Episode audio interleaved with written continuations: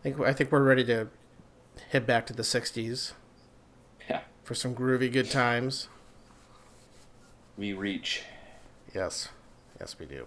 I, I was starting to write my review for this one, and I I was really trying to make it a not snarky, like, hey, let's make fun of the dumb hippies and their crazy costumes and all that shit, but it's kind of hard.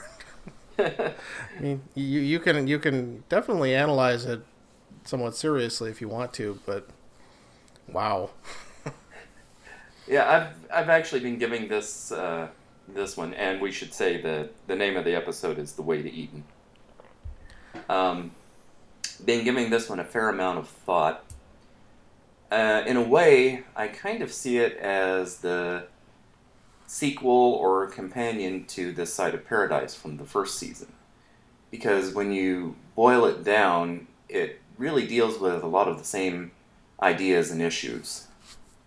Mm, you do? Don't say. I do say, actually. Go on. Well, in This Side of Paradise, it was, uh, you had the colonists thrown into uh, an ideal, an, uh, an idealized, idyllic uh, setting, uh, a kind of Eden, if you will. Mm. And the the central question uh, became, you know, are humans meant for that kind of existence? Is it inherently good? Is it inherently bad? Um, should they be allowed to exist in under such circumstances? And the the answer um, is uh, that the the episode suggests is no. And uh, you know, Kirk's ending soliloquy about, you know, we can't um, dance to the music of the lute, march we must march to the sound of drums. Yes, you're right. Yeah, and so you know the the. Space hippies in The Way to Eden are searching for their Eden, and uh, will do nothing, are, are willing to pull out all the stops to get there, and when they do, um, Eden is poisoned. So again, uh, in a more roundabout way, or, uh, well, maybe not roundabout, You you end up with more or less the same answer, although the way it is addressed and the way the, the hippies are dealt with versus the way the colonists are dealt with leaves more of a question in my mind as to, uh, you know, the validity of their their uh, their ideals, their quest, if you will. Well, no, not to jump jump too far ahead, but of course in. At least This Side of Paradise, the uh, the the you know the counterculture or whatever argument is at least somewhat taken seriously, right? Or more seriously, I should say.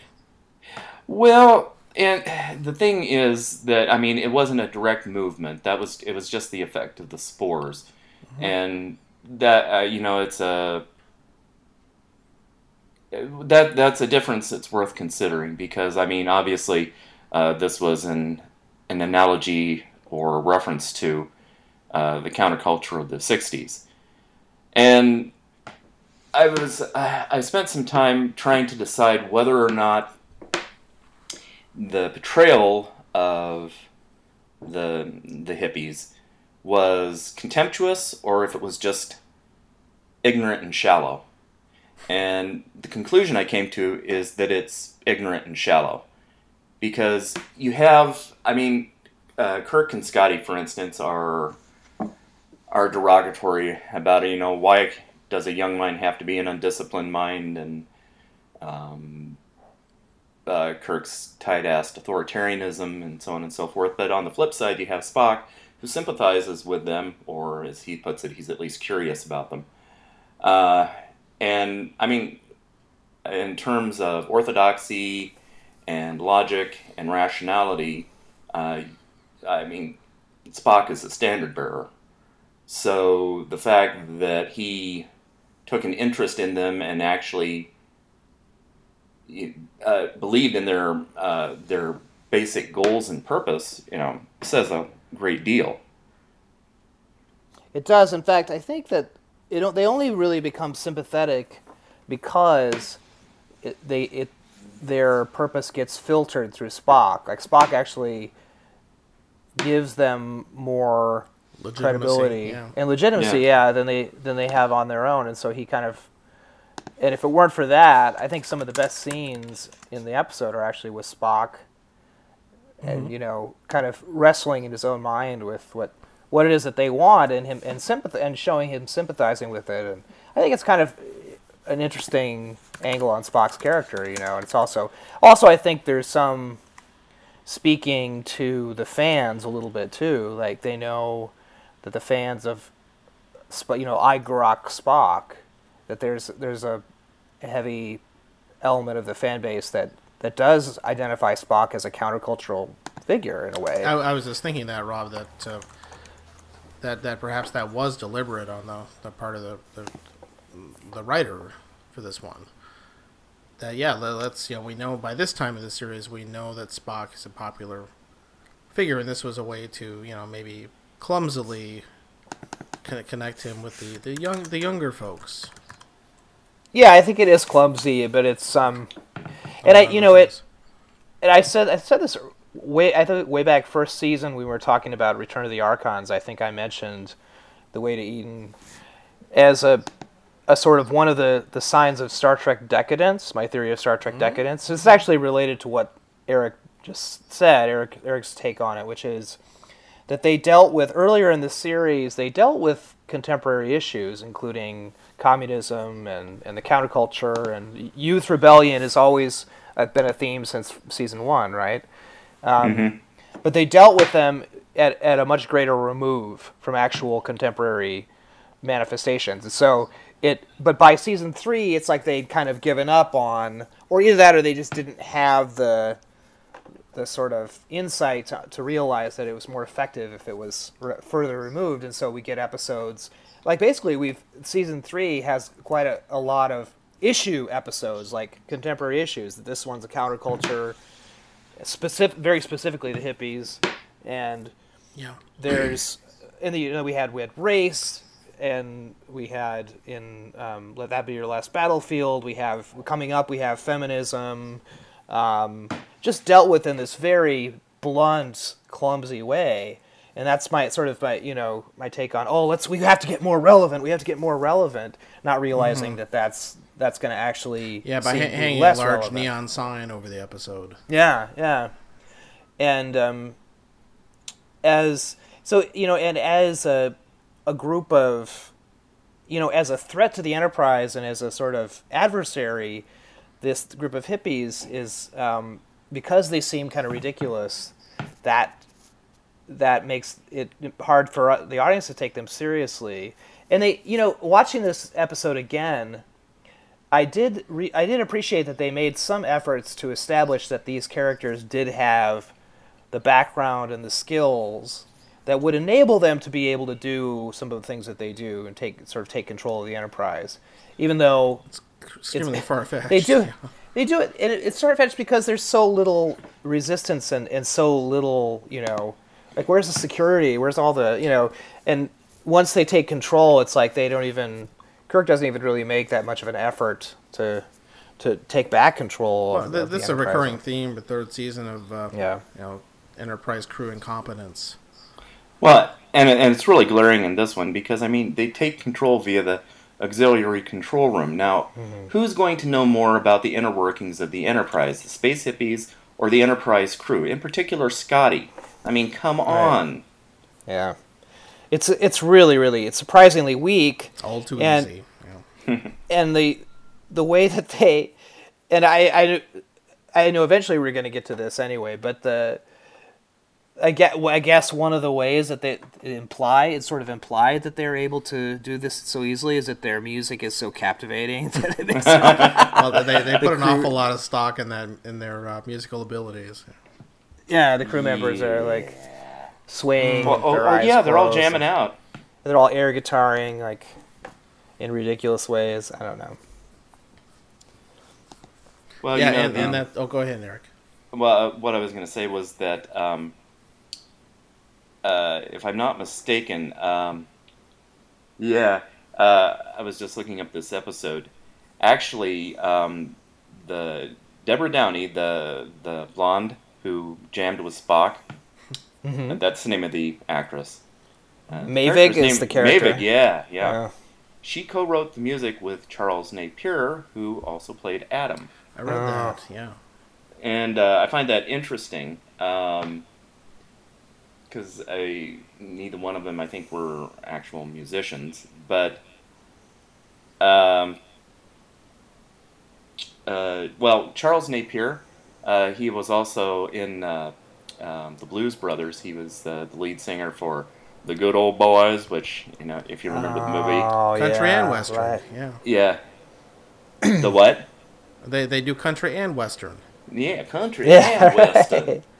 Yeah, and, um, uh, and and boy, they but you know it's interesting how uh, the the the songs I mean are, are professionally recorded. Yeah. Um, and of course, on a modern, even just on a T V, you could, at least for me, it's pretty easy to tell um, that the sound changes from you know set recorded dialogue and all that to you know what was at yeah. least done at some professional level.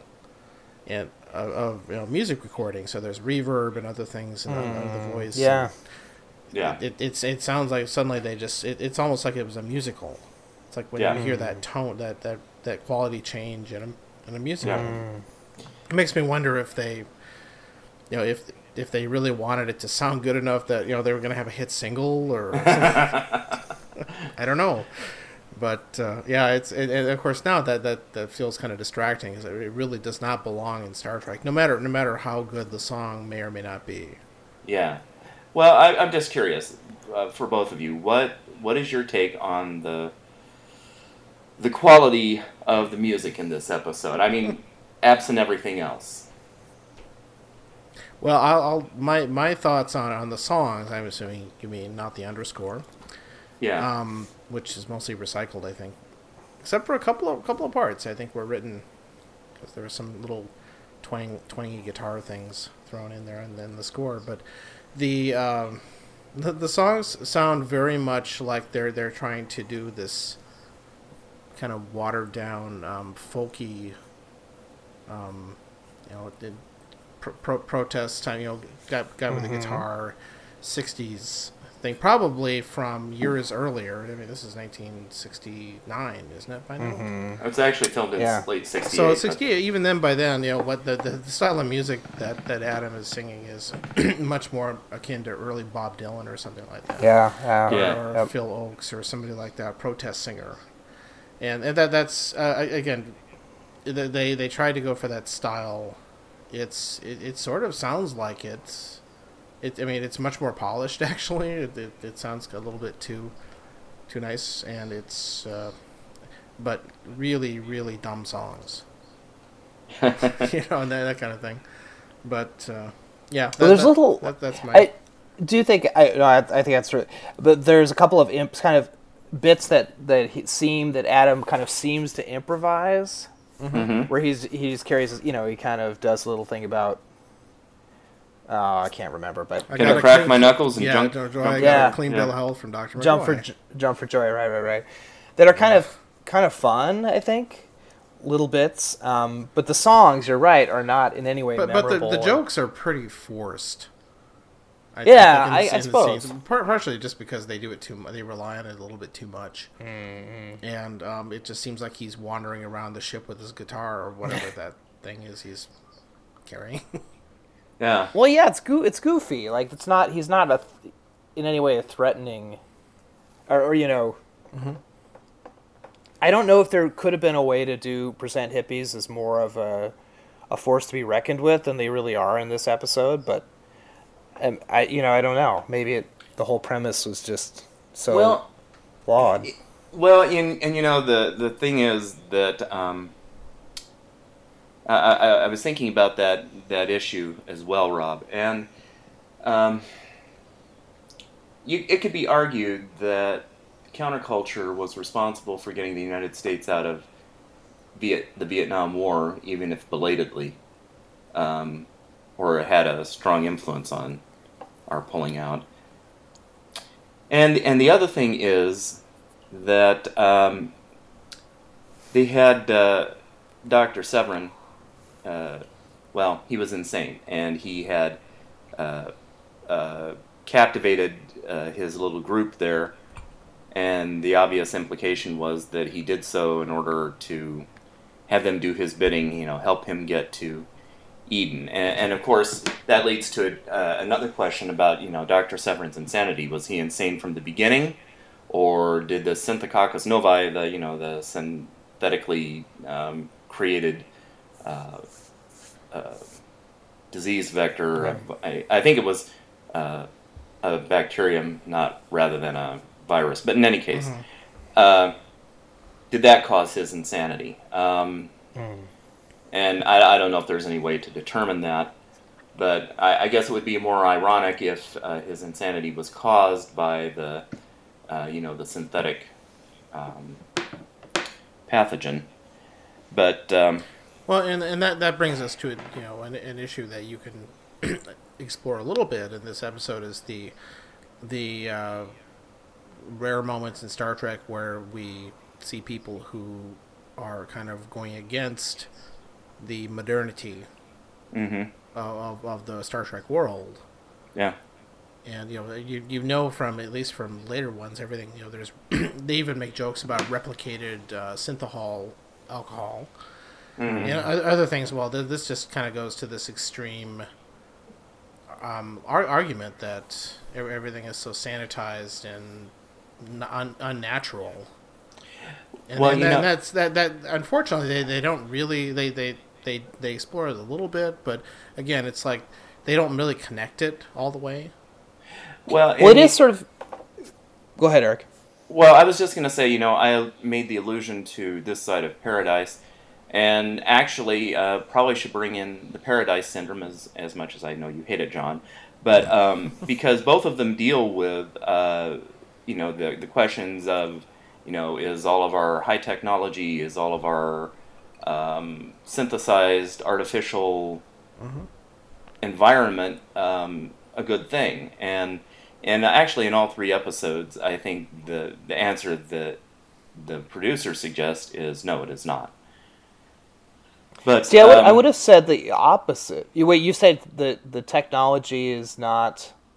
No, I meant that... Um, that they favor the uh, technology and artificial environments and everything that um, high-tech uh, provides. Well, I think they do... I, I think the, the message is that these that, that type of of natural lifestyle or innocence, that type of innocence is no longer possible, right? It's because there's there are dangers in, in the world that will destroy your innocent... your Eden that you try to create, and so you need it needs to be protected by force, right? So it's, you know, any any third world country that tries to go its own way or something without aligning with the Soviet Union or the United States, you know, is I mean, just to, yeah, to look yeah. at it geopolitically, but also it's an unrealistic they, these all these hippie communes that fail, you know, because they as soon as someone decides to become violent, they immediately are able to, you know, disrupt. And just sort of the idea that there's not, that that's not possible. And I think that, I think that is a theme that you, that is the answer that kind of lies at, behind all those episodes that you're talking about, Eric, that's kind of common thread, is that like the, the tribe of Indians, they can't, they're threatened by the asteroid, right, or the, whatever it is, it's... Yeah, they need yeah. some an a- alien tractor yeah. beam to, to yeah, keep exactly. them from being blown right. up. Or... The hippies go out in the out in the, what is the wilderness to establish their, their commune and Eden and everything, and well, it's poisoned. Yeah. And they need uh, you know the the the suits to come in and and, and you know, rescue, rescue them. them. Yeah, yeah. It's yeah. like the Forest Service coming in and evacuating the, uh, the the the failed forest compound or something like that. Right. Yeah. And, and you know that kind of revisionist history, I, I always find it. Well, it's interesting, but it's also rather disgusting because the kind of environment, uh, you know, technology and settled civilized environments have existed for somewhere, generously speaking, fifteen thousand years. and humanity actually goes back to something like two point five million years. And, you know, in that intervening time, you know, two point five million years ago to fifteen thousand years ago, humans were living uh, in tribal groups and using only the barest, crudest technology to survive and even thrive quite nicely. Mm-hmm. So, you know, when... you know, episodes like this is, oh, oh my God, no, a primitive existence, oh, we couldn't do that. Well, we did it for literally millions of years, so... Oh, that that's what I mean when I when I say that it doesn't take them seriously. Yeah. And all that. You know, well, they're, think... they're, they're just spoiled children. I mean, well, they especially considering they, they make one of the characters an ambassador's son. Yeah. It's like, like well, they're, they're, they're privileged hippies who are, are, yeah. are doing yeah. this kind of, you know... teenage like rebellion. And I, you know, the other aspect of this that kind of reminds me is is of uh, uh our, our good doctor, the Doctor Severin, I think, right? Yeah, he he he's he's kind of almost Unabomber-esque in in, yeah. in, in some of his attitudes, especially later in the episode when he's willing to kill the crew yeah um to uh, escape society. Well, and, you know, that that's, again, uh, something that I had thought about, John, and I'm glad you brought it up, because at the time this was uh, shot, this episode was shot, uh, the counterculture hadn't really taken the violent turn that it did in nineteen seventy with um, Kent State, for instance, mm. and with uh, the bombing of Sterling Hall, actually here on the U W-Madison campus.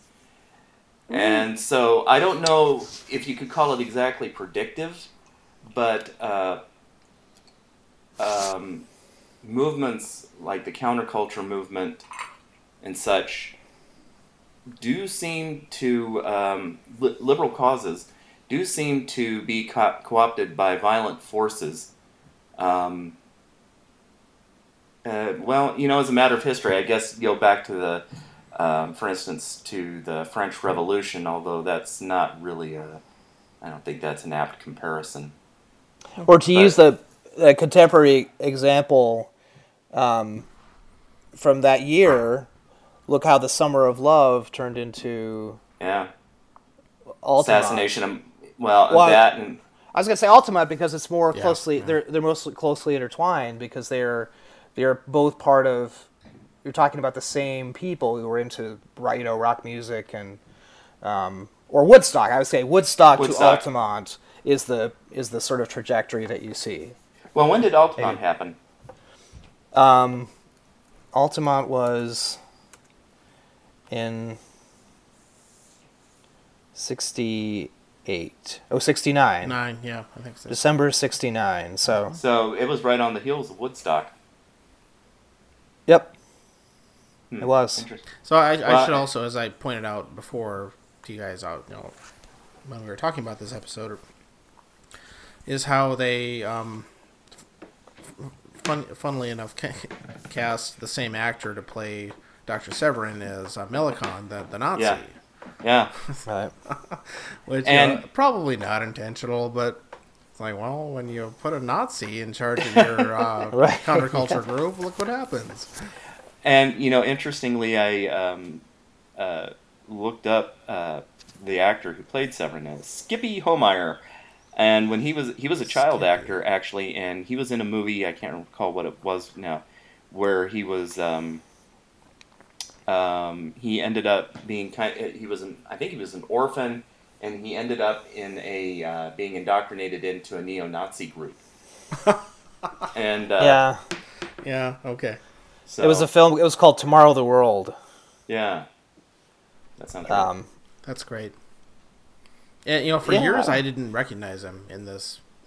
No. Um, no, I, when, you know, you, I, poss- possibly because I didn't watch this episode that many times. But, but it, it, I was watching this uh, whenever a couple of weeks ago when I when I got to it, and I just thought, that voice. And because he's yeah. really made up differently, just the goofy ears and the bald bald cap or whatever. And yeah. But yeah, that's him. yeah, you. That was a good catch, John. I, I that took me totally by surprise. Gives the, the episode a lot more meanings. Yeah, yeah.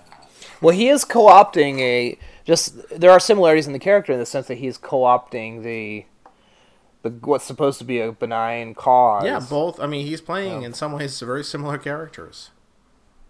Egomaniacs. Um, yeah. No, exactly. And, you know, the I, I think one of the things that I find distressing about this episode is that, um, you know, the basic message, the basic purpose of of the space hippies is a good one. They're not, um, they're not. I mean, absent Doctor Severin, they're they they're they're not uh, looking for violence. They're not looking to hurt anyone. Mm-hmm. They just want to get away from the all of the artificial, sterilized, synthetic crap, and um, well, you know, it's cliche, but get back to nature. Right, and, and aside from their bad songs and clothing choices, um, you know, they're they're relatively positive.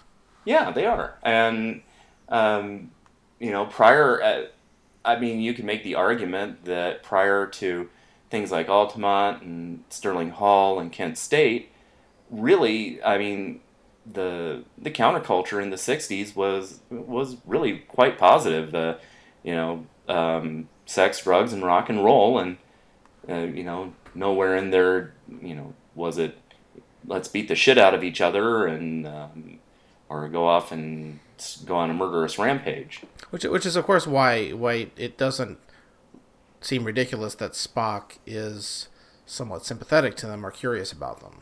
Yeah. Well, and, and there's also the angle, and, you know, it's actually, um, uh, kind of shoehorned in this episode is is some nice character development on Spock, because he, he tells Kirk outright that his, you know, you know, why are you so sympathetic to them? And he says, well, it's not sympathy, it's more curiosity, because mm-hmm. they feel like they're aliens in their own world, and, you know, it's a condition that I'm familiar with. And that, I mean, anybody who's watched, uh, I mean, done a reasonably close watching of original Trek knows that that's the case, but um, it, it it is uh, it, it's very in character for Spock, and it um, kind of brings home that aspect of his personality. Yeah, and as you, as probably you said, or maybe Rob, it was you, that that is some of the better parts of this episode. Yeah. Now, now I I remember growing up thinking this when this would come on and, God, this is stupid, and these horrible, horrible songs, and yeah. all of that yeah. stuff. Yeah. And, and and now it's sometimes the songs are kind of the, because you know, I giggle at them a little bit, and, and they're they're kind of funny to listen to. Yeah. So they're they're in some way the camp has, has redeemed this one a few times. The other thing I, I there's at least one, and I, I maybe when I, I write my review I'll I'll try and point it out, but there's one well, at least one song in this episode where I swear I don't remember very well, and I wonder if it was generally cut for, for television. Oh, you know, which one was that? And all that. Um, it's it's somewhere in the first maybe half an hour or so. Um, it, it's really it, it, it doesn't really meet have have any purpose. It's just it seems like kind of a filler.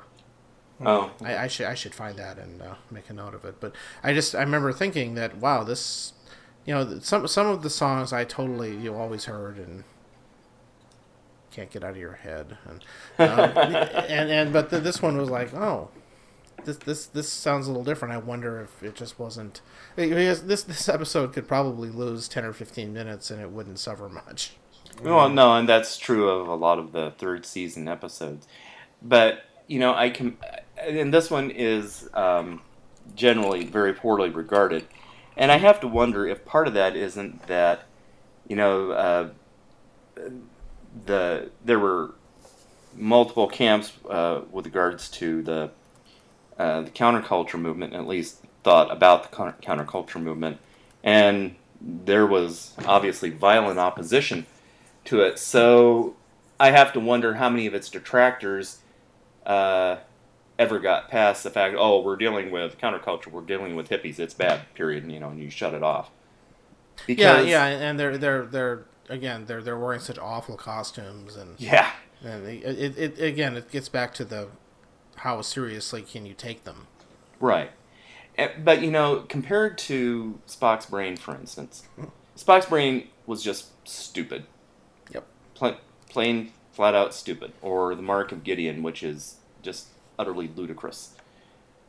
Uh, but this, it's an, I, I wouldn't bill it as stupid. I would bill it as silly and very campy. But the fact that it's silly and campy actually makes it kind of fun.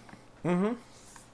What would have been more fun, it would have been if they would have maybe toned back a little on the taking over the ship plot, mm-hmm. which really sinks it later yeah. on because it's so ridiculous the way they do it and how inept the crew is and all that, and, and, and, and somehow worked it a little bit differently. That they yeah the Enterprise still has to deal with these people, but maybe not in in a shoehorning that into a conventional threat to the ship and the crew plot line.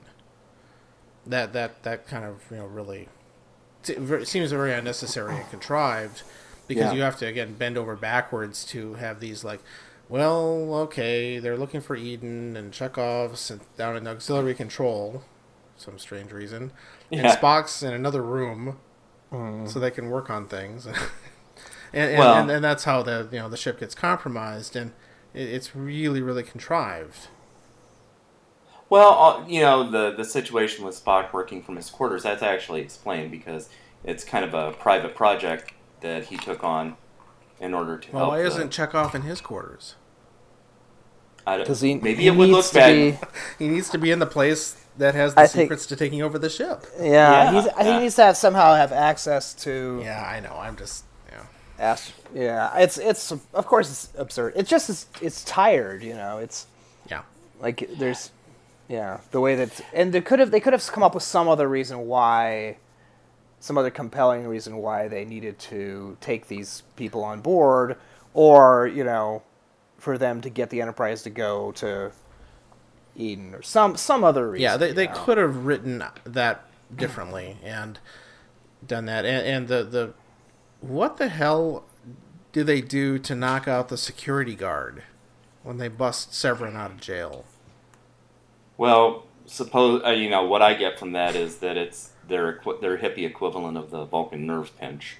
Really? You know, yeah. Well, that that character is an alien. He's some, okay. That's true. He's yeah. not a human, so he has some hits a Special. nerve in it, and it, and the guys. Oh. Yeah. um, they definitely have skills. The, the group, right? All yeah, they've got mad or skills. At least most yeah. of them mad, have mad skills. They got chops. Um, another That's interesting true. thing about this, I don't know if you either of you read it, but uh, this was co-written by uh, Dorothy Fontana. Who who used a pseudonym because she didn't like the way the thing turned out. Yeah, it was heavily rewritten, but in her original draft, it was titled Joanna because hmm. one of the hippies was supposed to be um, McCoy's daughter, is, adult is daughter. Is that a song by Kool and the Gang? Oh, sorry, go ahead. Joanna. And um, actually, uh, in her... first draft of the script, uh, their uh, romantic uh, relationship was supposed to develop between Kirk and Joanna. And, oh, that's right. And which you know, which would have been interesting to me because you know, McCoy, uh, what do you, what do you, what are your intentions regarding my daughter? You know, that kind of uh, that Southern bullshit. But you know, um, who wants to counteract paradise, Jim Boy? Ever taste of mint julep? But. Uh, That would have been interesting. I mean, um, I, I probably the you know her original draft or treatment is no longer in existence, but it would have been interesting yeah, to yeah. read that and see what. Uh... Which which gets me to, to Chekhov, who who is done completely wrong. Who yeah, why? Why do this, you think so? This stu- this stuffed shirt. Yeah. Of an officer, which goes against. I mean, okay, Chekhov was never that exciting, but. It, boy, all of a sudden he's this uh, play-by-the-rules, you know, humorless, you know, Starfleet officer who she, she she's basically uh, you know, going after for for for for being so stiff and so proper, so no, correct. Proper. Yes, indeed. It, it does it doesn't really work. I mean, it's I I think I read in one of somebody's article, but maybe uh, Memory Alpha, somebody else, that. Um, this, this some of this dialogue was meant to be Kirk, who who it would work much better with because he's much more an establishment person. Yeah. And but coming out of Chekhov, who was the original, you know, young person of the bridge crew, it it's, it sounds very strange. Well, and you know the whole thing with the the Beatles wig that he wore and things like that. Yeah. It was specifically, I mean, he was specifically brought on to appeal to younger viewers and to uh, you know the Beatles wig was not coincidental. He, mm-hmm. he was supposed to kind of emulate that. I don't know, yeah, he that was sort a of vibe. Star Trek monkey, you know. Yeah, yeah. and, um, and and it was also uh, if you not very far, long ago we had his, him in uh, um, Spectre of the Gun, mm-hmm. where where he's totally getting into stuff. I mean, he does mm-hmm. not. I mean, he's a different character in that episode. Yeah. You know? Well, it, it, you know, you could argue yeah. that um, the experience in Spectre of the Gun might have. Uh, slapped him around enough that he decided to get in line and get with the program. He became Hoorah. a Robert. Um, now, that, it's an interesting point that um, in season three, Chekhov actually got the girl twice, but um, mm-hmm. in The Lights of Zatar, Scotty gets the girl. In For the World is Hollow and I Have Touched the Sky, McCoy gets the girl. So I um, see an anti-Kirk sentiment coming around here. Well, it's not an anti-Kirk sentiment, but, you know, in the first two seasons, it's more, you know, Sp- uh, Spock got the girl in This Side of Paradise, and other than that, I can't remember once where somebody other than Kirk got laid. Mm-hmm. Um, but here in season three, it seems like they made a concerted effort to include all of the main male cast, with the exception of George S- Takei. Sulu, yeah. Yeah. Hmm. I can't yeah, think of any... No wonder he's so bitter. Yeah. Hmm. So, I, I, you know, I, it's just an observation, but I, I, I have to wonder why, why would... Well, he kind of got, uh, you know, one of the, one of the hippies was approaching him, think, young brother, and Kirk, huh, what's going on here? Um, That's right. But, um, mm-hmm. I don't know, it, I... I, I just wonder why he would have been left out of the uh, left out of the orgy. Well, maybe with with a fourth season, he would have had yeah. his crack at it.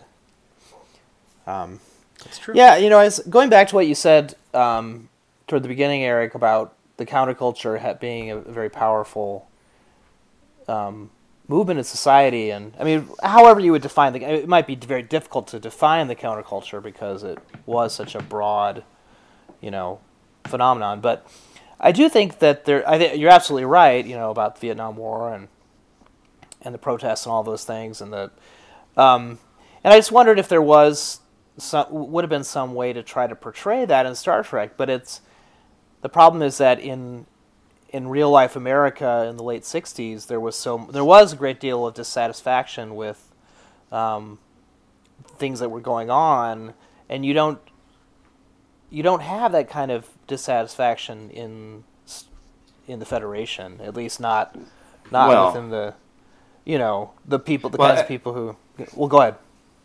Yeah, I was just going to say that um, n- number one.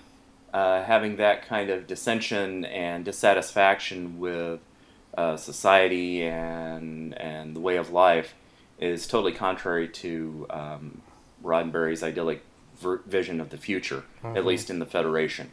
And it also, and he said, wrote specifically, um, I've got a set of the writer's guidelines for Next Generation.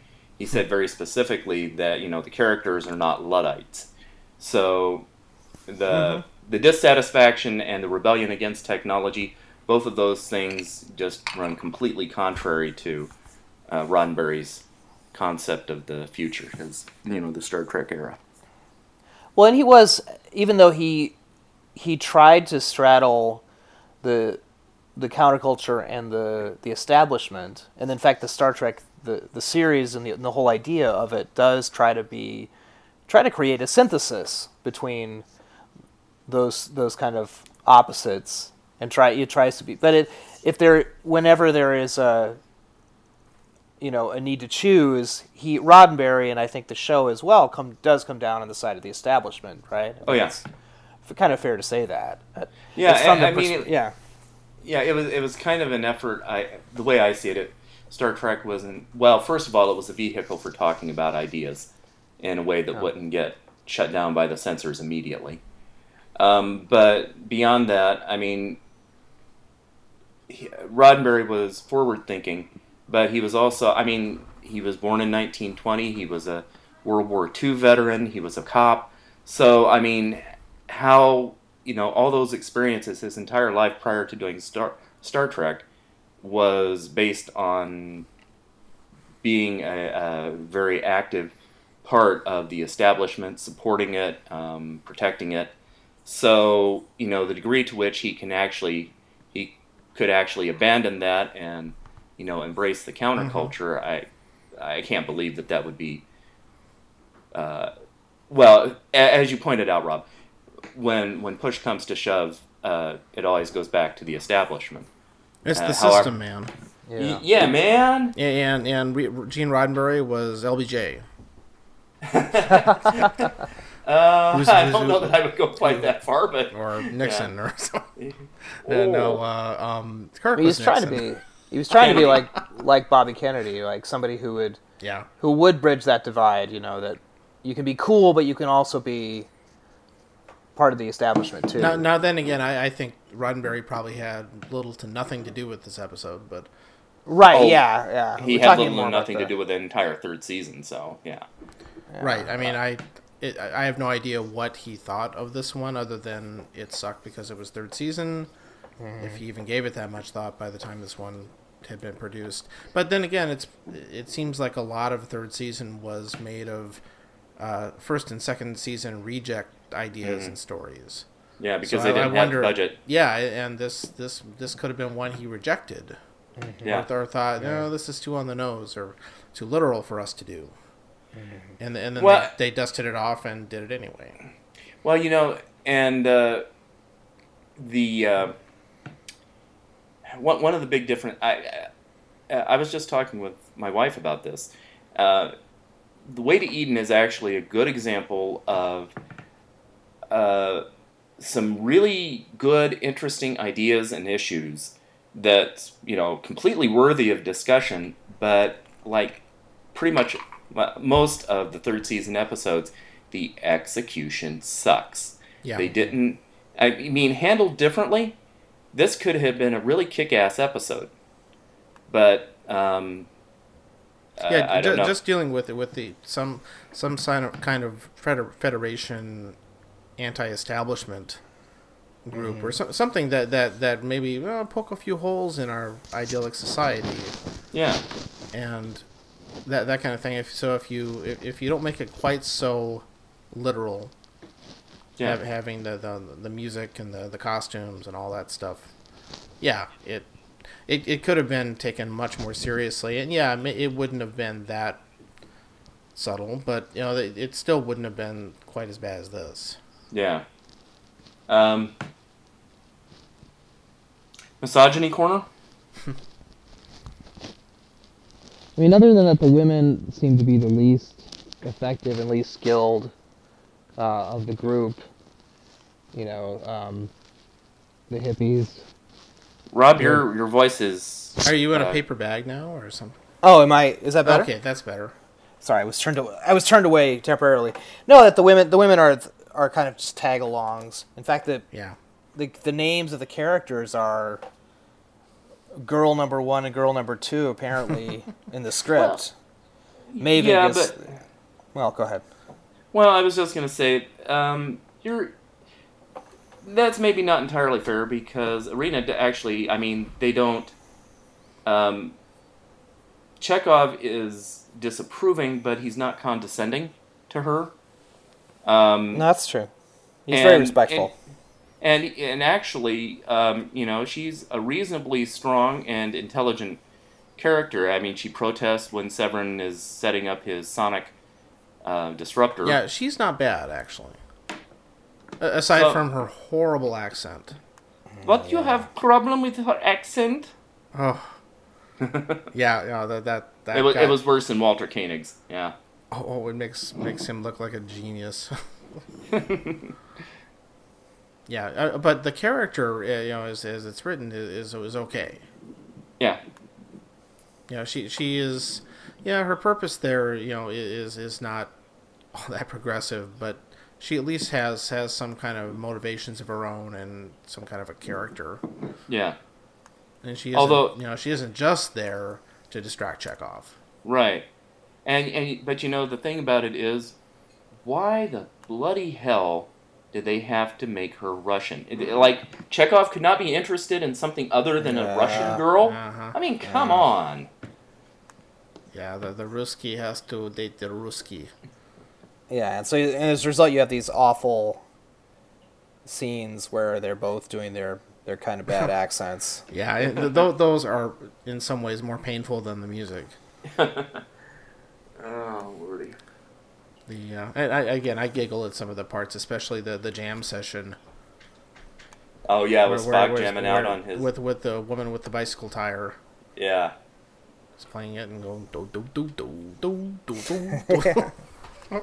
Well, and the head bobbing too. You know? Oh, I know. Oh. They're they're all and, and and Scotty just looks at the guy, the red red shirted guy on the bridge with disgust. who's who's just you know doing a doobie or something. Well, they should have gotten right. Scotty in there with his bagpipes to jam. That would have been interesting. Yeah. Probably frightening, but yeah. He he didn't reach. Did no. not reach. Did not reach no, at he, all. He was a major Herbert. Oh, definitely. Scotty's a Herbert. I did like that, though, when Kirk, you know, kind of goes, uh, yeah, Spock, um... who's Herbert? mm-hmm. I shall try and be more flexible in my thinking, is that what he says? Yeah. Spock's kind of, yeah. Oh, that's awful. yeah. No doubt about it. Well, if you guys want to do um, um, the Cloud Minders as well, I, well Rob, I'd be okay with it. Yeah, I'm up for it. Okay. That one actually let's, shouldn't let's, take too long. Let's take just a, a minute here. I'm going to refill my liquids. How old is the scotch you're drinking, John? Well, I was drinking an old-fashioned, actually. Oh, okay. Aww. What goes into an old-fashioned? Mm, rye and some... Well, I just used a mix, actually, this time. So. Actually, guys, okay. give just give me a... I'll be right back in, like, yep. two, two minutes. Yeah, okay. yeah, I need to as well. All right.